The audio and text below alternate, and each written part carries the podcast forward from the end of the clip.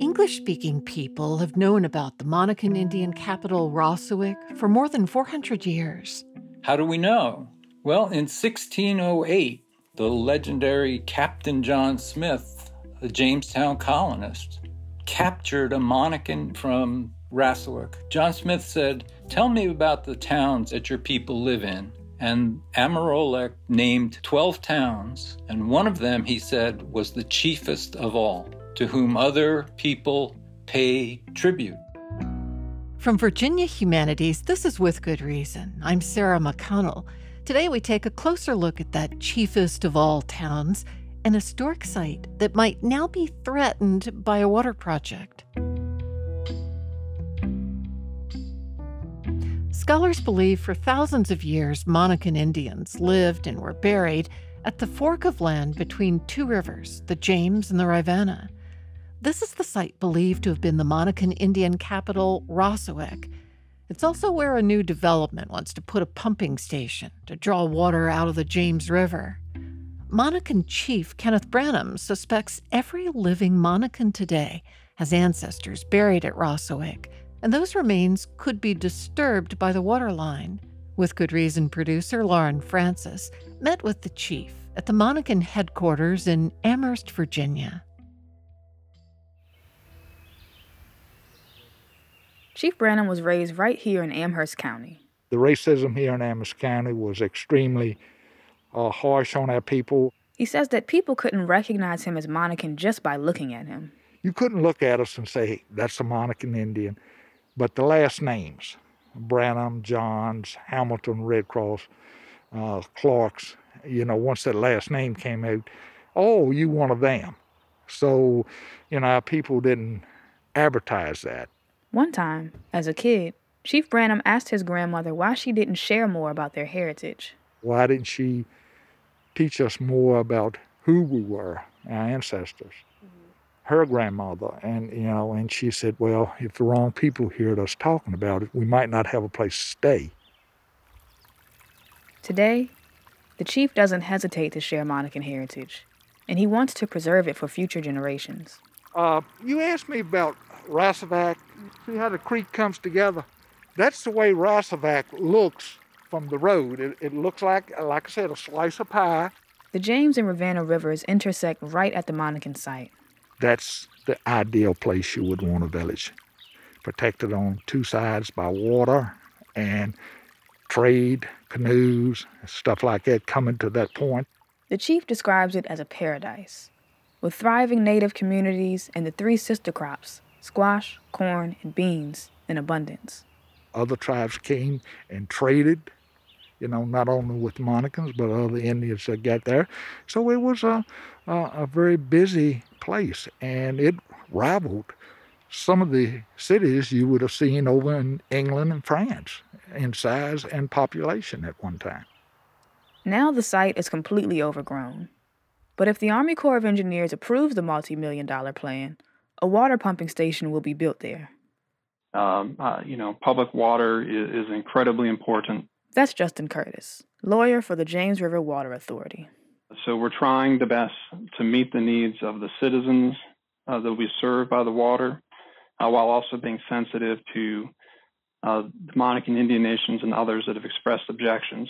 Curtis argues that it's not clear that this specific spot is Rassawek. Just want to be clear, it's not to say that there wasn't significant, it's not a significant site, it absolutely is. There was significant occupation there, so we're not denying any of that. So just want to be very clear. But if we're asking the question about was that specific location Rassawek, I think the uh, there's still fair questions to be asked, uh, and that could be answered through further archaeological study that could, could potentially definitively answer that question. However, Top scholars are convinced that this site is Rassawek. The density of artifacts and burials tell them that this was the chiefest town. That site is not only our history, but it's Virginia history and it's this country's history. This is Monacan Chief Branham again. Why would you want to destroy that? And there are ancestral remains we know in there. The Monacans have proposed more than a dozen alternative routes for the pump. The respectful thing is to go around it. If there was no other way, you know, we'll still fight it, but there is many ways, and we have shown them another way. And there is progress in the talks. Attorney Justin Curtis says the Water Authority is still considering other locations. Um, we've continued, even though we have a, a permit application pending for that particular site and project location, it doesn't mean we've put our pencils down and stopped evaluating other alternatives, and we haven't stopped talking with the tribe.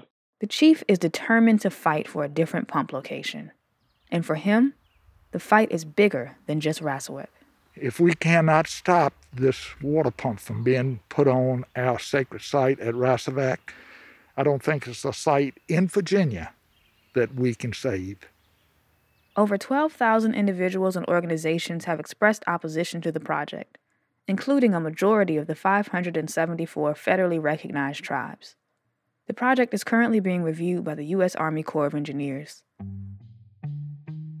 Chief Kenneth Branham says the tribe is willing to take the issue to the Supreme Court. For With Good Reason, I'm Lauren Francis.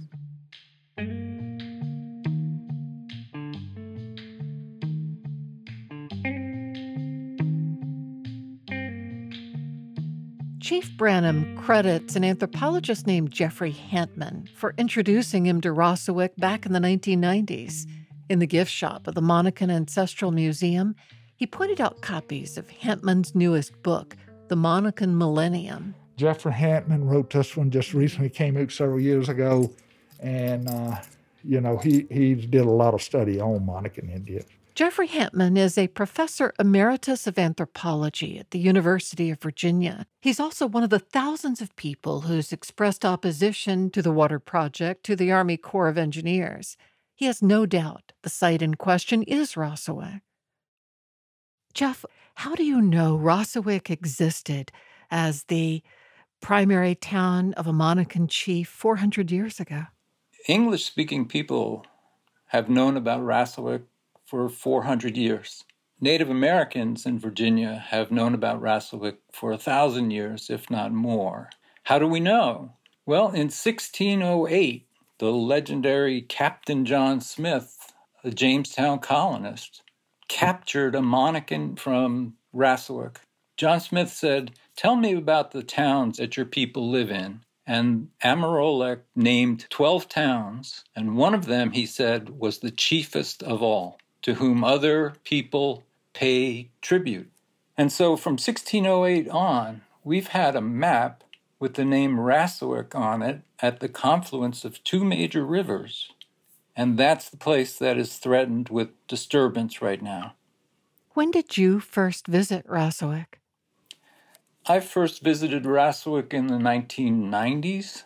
Uh, I had been working on some of the other chiefs' villages in the interior of Virginia, and I wanted to see what was on the surface at Rassawek without disturbing it. So I visited that place and could see clearly on the surface objects that were made by Native Americans 500 years ago, 1,000 years ago, and older. Stone tools, pottery, bowls made of soapstone, all the, all the things that were elements of a town. There was more there. There's just the quantity, the number of stone tools, the variety of stone tools, the amount of pottery, that all said, here is a major town. And we're told by a reliable source that it was the chiefest, that was Amarolek's term, the chiefest town to whom others pay tribute. I know from my own research in the region that burials cemeteries are associated with chiefs' towns. And some human remains have been identified at this place.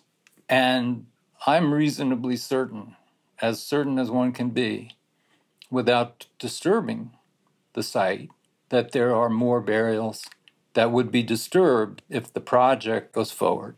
What's your best guess about how long Rassawek had been a thriving town back when John Smith's people first learned of it? My best guess is that it had been occupied for about a thousand years. That's a long period of time. Its location is where the two major rivers in the Virginia interior then flow down to the area that the Powhatan Indians lived in, Chief Powhatan, his daughter Pocahontas, and also where Jamestown was. So this place had been lived in for a long time, and in 1608, its location made it even more important as the Indians of the coast, the English, and the Indians of the interior, who are the Monacan Indians, came together to negotiate who would control this land. And yet, compared to the thousand years it had been there, it was abandoned in relatively few years, in all likelihood, after the encounter with the Europeans, right? That's true. And that's long been called a mystery based on oral history, things I've learned from native people in Virginia. It's not that great a mystery. The Indian people in the James River, such as those at Rassawek, knew who the English were. They knew what their motive was here. And although they initially tried to trade with the English and establish a trading relationship, that didn't last. They were also concerned that the Spanish would be coming into the Chesapeake Bay and up the James.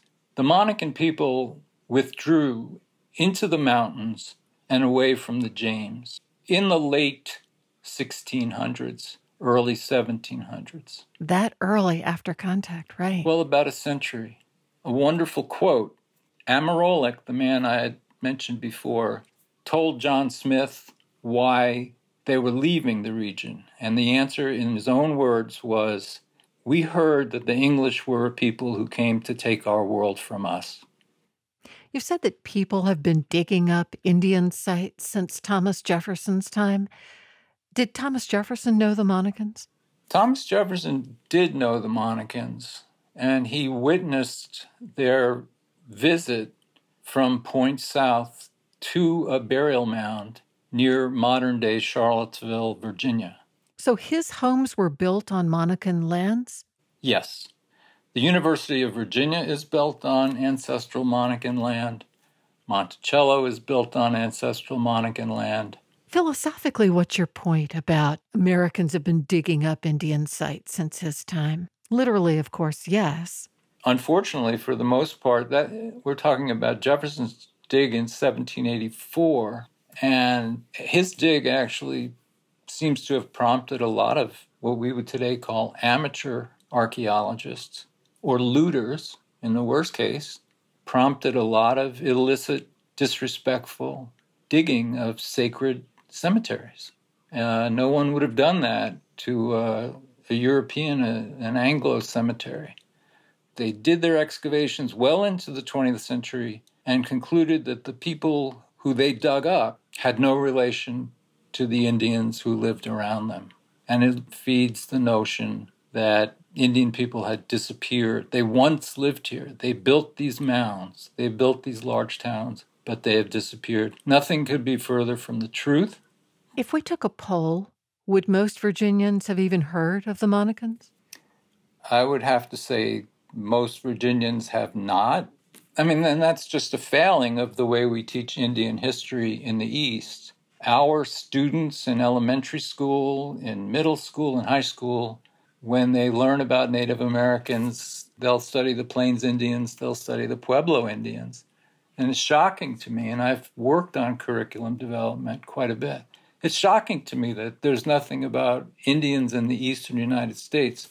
So no wonder they haven't heard of the Monacans or the 10 other recognized tribes in Virginia. There's still a sense that, you know, Andrew Jackson forced Indians out of the East. And there's a sense that he was successful of that. And there are just thousands and thousands and thousands of people hundreds of communities that tell us that isn't true, that people, Native people, persisted against all odds. Even when the government declared that there was no such thing as Indian as a race on the census form. The Virginia government? The Virginia government did, and most state governments in the eastern U.S. did. That's the story of eugenics it required the Indians to check a box white or black? Correct. And Indian was not allowable. That caused a lot of pain for a lot of people who identified as Indian or Indian and black, but it was all done by the state dictating to an individual who they were. And it took until the late 1990s and the first part of the 2000s for the state of Virginia to apologize for its eugenics policies and to allow Monacan Indians, Indians across the state of Virginia, to change how they were listed in the census. The practical implication of that was enormous because the tribes in Virginia, all recognized by our congressional delegation, by our governors, were not granted federal recognition. And the reason for that was that looking back through census records, there was inconsistency. But that inconsistency was imposed by the state. The balance of power has changed, and I think we see that at Rassawek. 50 years ago, the destruction may have already taken place. And now tribes are fighting against the local authorities and the Army Corps of Engineers, and I believe they will win. What went through your mind when you first heard of the plan to build a water plant or run a pipe across this particular site? That was a terrible idea and it would never happen. And I've seen these kinds of projects larger than this one not happen much to the shock of the local planners. You know, what if proponents say this is really just mostly digging a trench for a small pipe to extract badly needed water from the river? Is that such a disturbance of the land? Yes, I don't have to hesitate. First of all, the trench is wide, that's been discussed. The likelihood of disturbing human remains is tremendous, which will shut the whole project down, according to federal and state law. And last but not least, this project is not essential. Who is this project essential for as compared to the, the will, the religion, the history, the rights of the Monacan people? I sympathize, but they have to find another way. In the extreme, though, aren't all new developments on Monacan land in that area, even if they found another site, it would still be land once used by Monacans. Sure. And the answer to that is Monacan people, to their great credit, have offered alternative paths that will go through Monacan site, but not the heart of Rassawek. There are ways of balancing the needs of developers, the needs of the Indian communities, the archaeology. I've been involved in dozens of projects like that. There are compromises. So I hear your question. Sure, isn't aren't artifacts going to be aren't objects from the past going to be everywhere? Yes, but is the amount of disturbance is the significance of the disturbance equal in the center of Rassawek versus someplace a few miles away? No. American preservation law is written that way. Let's find the balance. But sometimes there's no, there can't be a balance. And the weight of that tips to where sacred sites, sacred historic sites are concerned.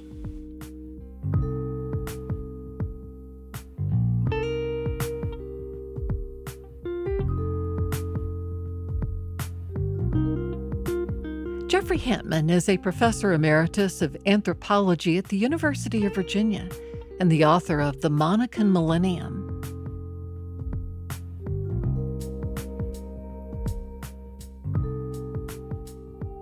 The National Park Service recently acquired another important Native American site in Virginia. It's the Powhatan capital, Werowocomoco, where Pocahontas lived with her father, the great Chief Powhatan. William and Mary professor Martin Gallivan was a principal anthropologist at the excavation at Werowocomoco. He says if he could wave a magic wand, he'd have developers at Rassawek follow the Werowocomoco model and include Virginia Indians from the beginning. Martin, you have studied the native people who were in Virginia before the Europeans arrived in the early 1600s, especially the people who lived along the rivers and the James River. When did you first learn about the Monacan tribe? I grew up in Virginia and knew a lot about Pocahontas and the Powhatan Indians and Pocahontas' father, Powhatan. But I'd never heard of the Monacans until I started graduate school at the University of Virginia in the 1990s. How many Monacans were there at the time of the first arrival by the Europeans and Captain John Smith exploring with other men into the central part of the state? We would guess that there's about there were about 15,000 Monacan Indians living in the central part of the state in 1607 when Jamestown was established. Did Thomas Jefferson see Monacan Indians and Monacan villages as he would canoe near his home Monticello along the Rivanna River? He did. So Jefferson remarked upon a group of Monacan Indians who came to his father's land on the Rivanna River and proceeded through the woods directly to a burial mound that was located on the river on his father's property. Uh, and the story was that the Monacans stayed for some time, uh, conducted a ceremony, and then left. Rassawek was about 50 miles downstream from where Thomas Jefferson lived and, and from where that story about the uh, Monacan Mound took place. Did he or any of the Europeans of John Smith's time make reference to Rassawek or see it themselves? There are references to Rassawek in the early colonial record. There's an event in 1608 when English colonists ran into and had a small skirmish with a group of Indians, capturing a Monacan named Amarolek. Amarolek's account in 1608 described the Monacan world. He described Monacans living on the James River drainage and a related group of Manahoacs uh, living on the Rappahannock drainage. Those two groups of Indians were part of the same uh, political and cultural world. So we know a lot about the locations of Monacan and Manahoac villages uh, from Amarolek's account. The account led to the design of the John Smith map, which shows the locations of these villages on, on the two rivers. If you and I were to walk through the property now, what would we see now? What might we have seen then?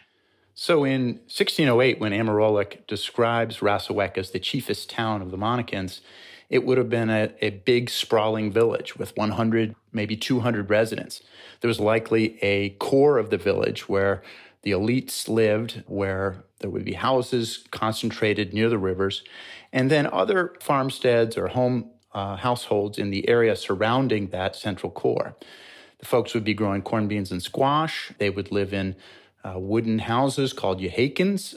And that scene is very different than what we'd see there today. Uh, today at Point of Fork, it's basically woods. It's an overgrown area. It's not currently being farmed, but uh, it's an area that's rich in the archaeological record. And we know for certain that around AD 1200, so that's 400 years before Jamestown was established, Indian groups up and down the James began to settle large villages. They began to grow lots of corn, beans, and squash. But these large towns were established up and down the floodplains of big rivers like the James from AD 1200 on up through the early 1600s when the Jamestown colonists arrived. Has it been hard to preserve Native American sites in Virginia and elsewhere? It has been hard until recently to preserve Native American sites. The overwhelming focus among preservationists has been on preserving colonial history, uh, the Civil War history, the Revolutionary War history. Those stories are seen to be central to the American story. And oftentimes, American Indian sites were not seen as really part of those narratives. More recently, though, people have begun to recognize the importance of Native history, that it is part of American history, uh, and that it's just damn interesting. So there has been greater success, thankfully, toward protecting them as we've been able to do at Werowocomoco. Tell me about Werowocomoco. What's that site? So, Werowocomoco is the Powhatan equivalent of Rassawek. It was the capital of the Powhatan world in 1608 when the colonists arrived, when John Smith met Pocahontas there uh, at the site that was her father's home. Werowocomoco is located on the York River, uh, and we conducted excavations there between 2003 and 2010 and really found a remarkable array of features and artifacts reflecting many, many periods of Werowocomoco's past. And has it been preserved? Has it been protected from development? It has. The Werowocomoco has been protected from development, thankfully. Currently, the National Park Service, which owns the land, is developing this site as a heritage location. Where in the past, if you traveled to the Williamsburg area, you might learn about colonial history at Colonial Williamsburg, or Civil War history at the Civil War sites in the area, or even Revolutionary War history at, at sites like Yorktown. In the coming years, we'll be able to learn about the native past at this national park called Werowocomoco. How helpless do you think Virginia tribes people have felt when they've wanted to call attention to and preserve historically important sites but didn't have the means to do it themselves? It has been an uphill battle for the Monacans and other groups to get public officials to recognize the importance of their past and of the sites that are connected to that past. The Monacans have fought really hard to see Rassawek preserved, and I'm on the same page. I want to try to help them succeed in that. But what we did at Werowocomoco, before we even began excavating anything, is that we reached out to the descendant communities of American Indians and asked them, what would you like to see happen here? Would you like to see us investigate this site? And if so, what sort of questions do you have? And what sort of approaches do you think would make sense? And we did our best working with a, an advisory board, all native advisory board at Werowocomoco, to put those wishes into action. And the result was really fabulous. We were able to do good research, good archaeology, and also collaborate closely with these American Indian groups.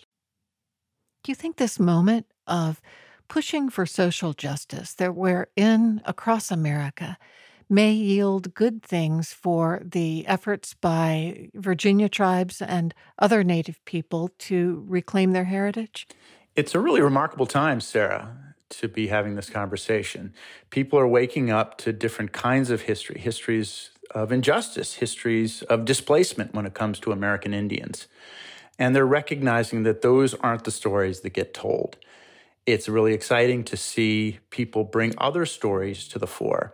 One of the stories that uh, needs to be told uh, more fully is the story of the early colonial period and the native role in that. A site like Rassawek would allow us to bring those stories out uh, a bit more prominently so people would understand their history alongside the history of the English colonial venture at Jamestown.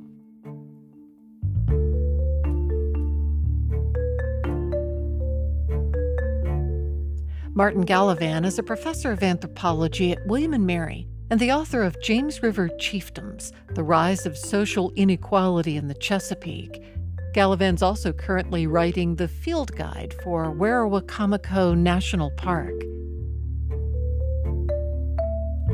This is With Good Reason. We'll be right back.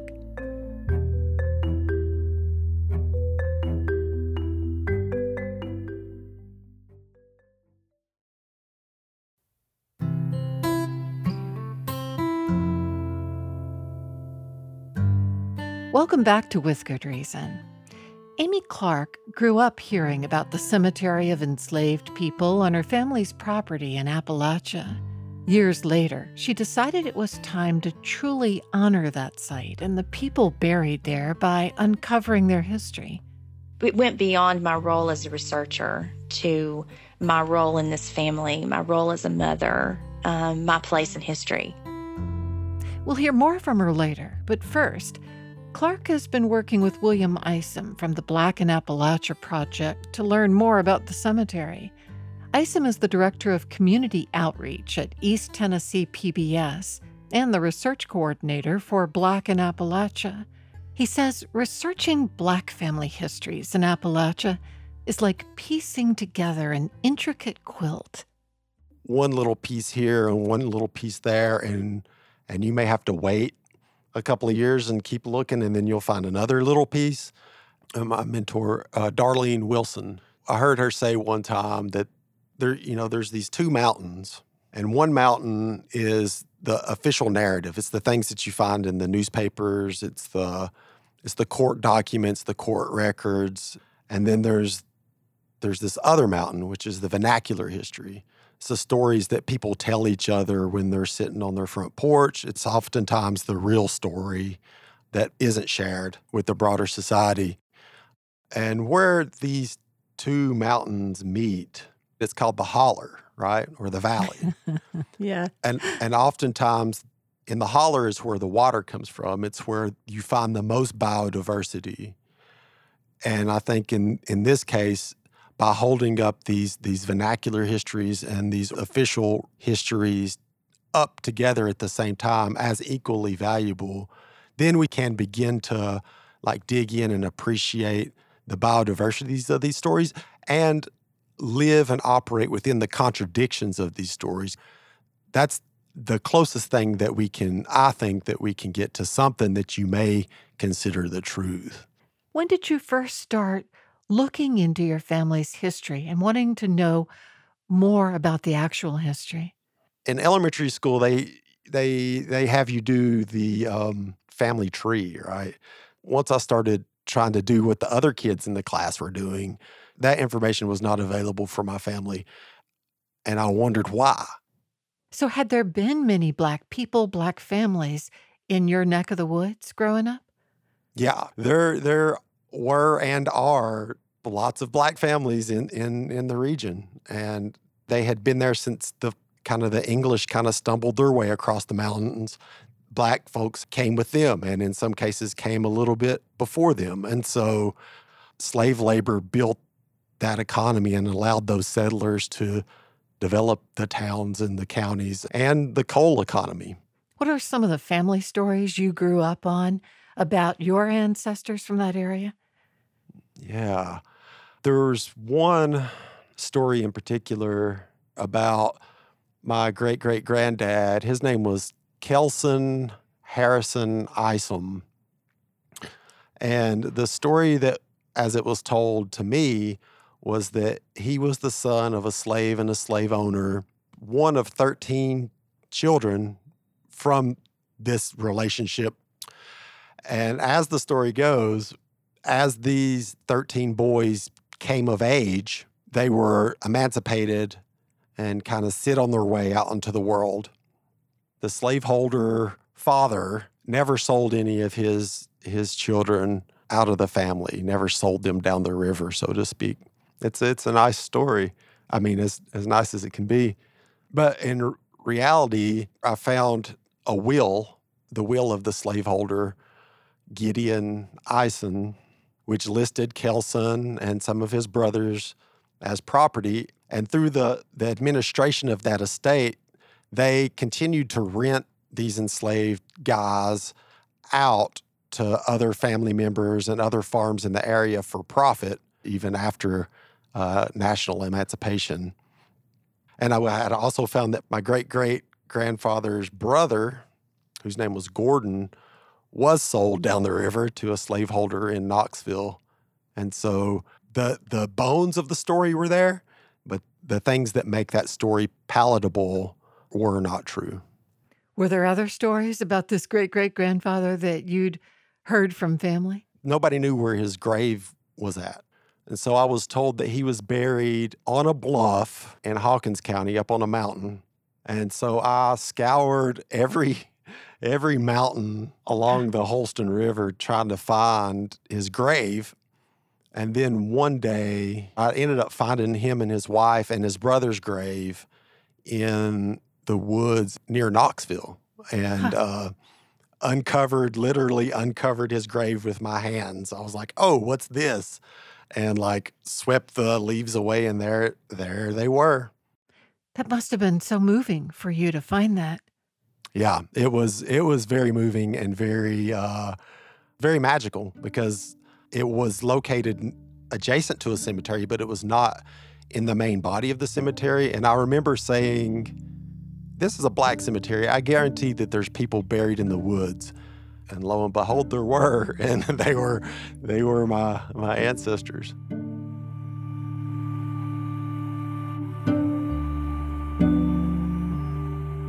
William Isom is Director of Community Outreach at East Tennessee PBS and the Research Coordinator for Black in Appalachia. One of Isom's collaborators is Amy Clark.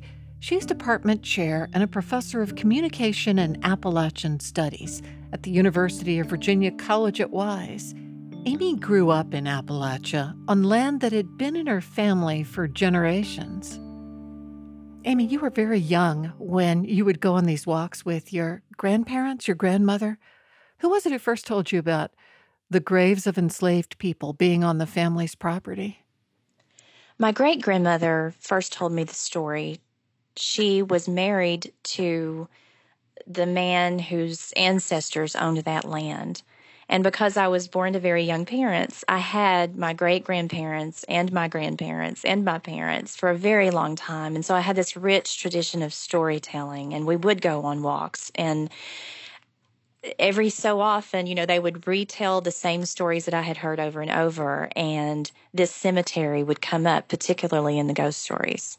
What would they say about the cemetery in ghost stories? The ghost stories that they would tell would always take place in and around this patch of woods where the cemetery was located. But they would also use it as a marker, you know, out there close to the slave cemetery or a few yards right to the slave cemetery, something happened. And so there were stories about the devil appearing to an ancestor in the corn patch or ghostly riders on horseback chasing one of my grandmothers as she was trying to get home one night from being in the field. And so they always took place close by. And help me understand where this farm was that your family owned. Well, in central Appalachia, in, in far southwestern Virginia, Lee County is the county that points west. We're in very wooded uh, farmland, and um, very hilly, very rough terrain in some places. So we live, my family lived along a holler, so we call it a holler. And it's it's along a road that is flanked by mountains, and a river runs runs nearby. And our families had you know, this is an old word, but our families had homesteads all up and down that holler. And so I grew up within a bike's ride of great grandparents and grandparents and aunts and uncles and cousins. And so just imagine, you know, woods on one side divided by a dirt road and then a drop off and the old home place is what my great grandparents would call this home um, where my white ancestors lived that owned all of this farmland. And so they still use the land uh, for gardening. When I was growing up, it was used for tobacco. It's a beautiful place, and, and you can see for miles and miles. Um, beautiful place to sit on the front porch and tell stories, which was the experience I had growing up. When did you decide to start looking into who was buried in this cemetery of enslaved people on your family's land? I started writing about my family um, in my 20s and, and publishing essays because my family's stories were such a rich, I just, there were so many rich layers to the storytelling. And I remember I was sitting down and thinking about what I wanted to write in a writing workshop, and those graves came to my mind. And I thought it's time. It's time for me to write about the graves. And so I just started by writing down everything that I knew just based on the stories that I had been told. And I began to realize that I wanted to know who was buried there and I wanted to tell their story. And so that sort of set me on a path in 2013 that is still ongoing. How many graves are there, do you think? Well, when I went back to the site after so many years. Um, and I remember this when we were walking through the woods when I was little. We had no idea how many graves there were, but I remember we counted something like seven to 10 stones, and that's all there were. So when I went back, my husband and I went back and began to clear the ground and we began to uncover more and more stones. We found about 30 but we suspect there are more because we didn't have the equipment to move trees, and we didn't really want to do that, but we didn't have the equipment to move um, as much foliage and brush and trees as we would need to to really uncover and clear the land. What kind of stones did you find? So we found field stones, um, and they're chiseled into shapes. So we know we knew you know that they were probably graves. They're chiseled into mound shapes and uh, pyramid shapes, rough rough chiseling. There's there's nothing engraved on them. They're simple field stones that were carried and placed. Are they big? The tallest one is about 15 inches tall, and the smallest one is about four inches tall. So they're not very large, not like traditional gravestones that you would find in in cemeteries. Do you think whole families are there? We know that probably whole families are there because I was able to get a ground penetrating radar. A physicist Rhett Herman came from Radford and worked with me. I was able to get a grant to fund um, this reading of the ground. And this is something that is typically done in cemeteries where there are no gravestones or they've been moved. And because there are so many trees in this patch of woods and some of them had fallen, they had uprooted some of the graves. And so I wanted to know first, I wanted to confirm that what I was looking at was a graveyard. And the second thing I wanted to do was see if the order of the burials matched the placement of the stones after so many years. And so Dr. Herman brought ground penetrating radar equipment that sends um, sound waves into the ground and it bounces back from organic material that doesn't match the soil. So, wooden coffins or blankets or bones, it would bounce back from that. And I can't explain it as well as he would, but it translates into a reading on the computer and we can see where the burials are. He was concerned we wouldn't be able to do it very well because the ground is very rooty and and you know it's very hard to roll the machine over but almost instantly he got a reading when he started to to do the work and so what we found was it is a graveyard and we found clusters of burials together. And dr herman's experience from mapping african american cemeteries is that when clustering occurs in burials it's usually family members. That's very moving isn't it? It is. And it it was moving for me to see them on the computer. When they emerged. They emerge as red cocoon shaped images. And to actually see them for the first time was an experience that it's hard to describe. It was a fulfilling experience for me because I felt as though I felt like I was making progress, but I also wanted to be able to say, you know, I can see you, you exist, I'm going to tell your story. When I realized that my own family was connected to this space, and then I started to research the county's history and some of the stories that I found, I realized that I didn't have the true history of my county and I didn't have the true history of my family. And so it became really important not only for the people buried there in 2013, 2014, 2015, 2016, in the context of that time period and all of the things that were happening socially and culturally, it became more important for me to be able to tell that story and for my children. You know, when I tell my children about their family history, I want to get it right. And I and I want as I'm teaching them about the time period that they're growing up in, this seems like the perfect opportunity because they've joined me on this journey as they've gotten older. You know, they've gone into the woods with me and, and we've talked about who's there, who's probably there, and we've talked about the history behind that. And so it it's hard to explain, but and it's more complicated than that, but it it it went beyond my role as a researcher to my role in this family, my role as a mother, um, my place in history. How old are your children? They're 10 and 12 now. My daughter is the same age that I was when I first became aware of the right. stones. What did you learn about how these enslaved people came to be part of your family's history? When I was beginning the research, a family member pointed to a death portrait that hung on my great grandmother's wall. And this wasn't uncommon. This isn't uncommon, particularly among Appalachian families, to have portraits of the dead. Um, it was the only portrait that she had of her husband's little sister who had died of meningitis in the 1920s. Mary? So, Mary. And so I started researching her and her husband and her father. And all of the stories that are told about them were that her father was a slave owner, one of the richest men in Lee County, and that he had given her and her husband, who was a Confederate veteran, uh, slaves when they were married. Around what era? Um, this would have been pre or during the Civil War.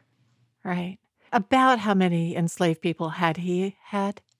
This the family stories suggest that he had up to forty, the father, um, and that a few of them came to live with her and her family.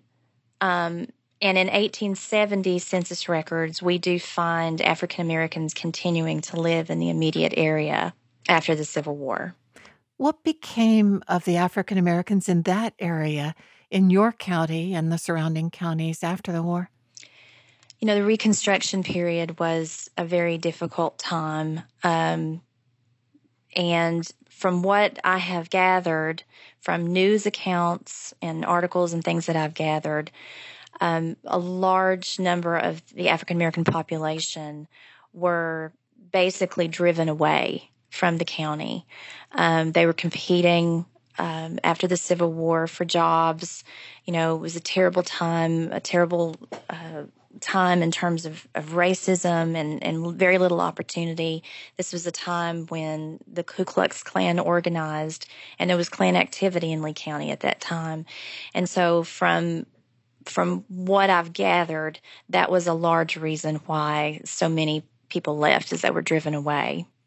Had you learned any of that kind of history in your school years? None of it. None of that that I can remember. None of that was in my in my classroom or in my history books. I just knew that, you know, in Lee County there were landmarks. There was evidence of racism all around us. And we in Appalachia have such a strong sense of place anyway. Place is so important to our roots, I think, because it's how we made our living for so long. It, um, you know, between farmland and coal and timber, these extraction industries, we're just so connected to place. And burial rituals are connected to place. And so this story, I think, is, you know, when I think about place and I think about my family's place and my place in history, um, it's not something I can look away from. It's not something that I can deny. And I think as hard as it's been going forward to keep doing this, even when it's frustrating and you and you run into so many dead ends, anyone who does genealogical work knows this there's something that just keeps you pressing forward. And I think one of the things that has helped a great deal is that I've had a co researcher, William Isom, who works for East Tennessee PBS and is a documentary filmmaker. I'm aware of the fact that I'm processing all of this information and I'm telling this story as a white woman in the 21st century. And so I don't I don't want to presume to be telling the story of African American people, you know, from a position of white yeah. privilege. It's and and yet I am trying to do that very thing, but having, you know, a co-researcher who's telling the story alongside me and finding his own family roots um, has has been enlightening for me. It's been um, it's kept me you know, reflexive and reflective in thinking about how I may be getting it right or getting it wrong. Um, and so that's that's something that I constantly try to keep in mind. In your own research, have you been able to identify the the people who are in any of these graves? I have not conclusively. We have found the names of people that we know were living close by in 1870. Um, but so far, no names that I can link specifically to those graves. What do you want to achieve with all the research into these long forgotten graves on beloved family land? I think again is is not only to tell my story, our story to my own children, but maybe I don't know if it's right to say revise history, but maybe it is right to say revise history. Maybe a rewriting of history to include African Americans who helped build this county, who helped, you know, shape this county. Um, they're, they may be few in number now, but they weren't then. And I think to deny their place in our county's history is so wrong. Um, and it does such a disservice to our younger generations. And so I just, you know, I, I believe in the power of story and I know the power of story. And if I can get as close as possible to building this narrative of this community that lived here, worked here, and rests here now, I think that's my end goal. Amy Clark, this is a wonderful project. Thank you for talking with me and with good reason. Thank you, Sarah.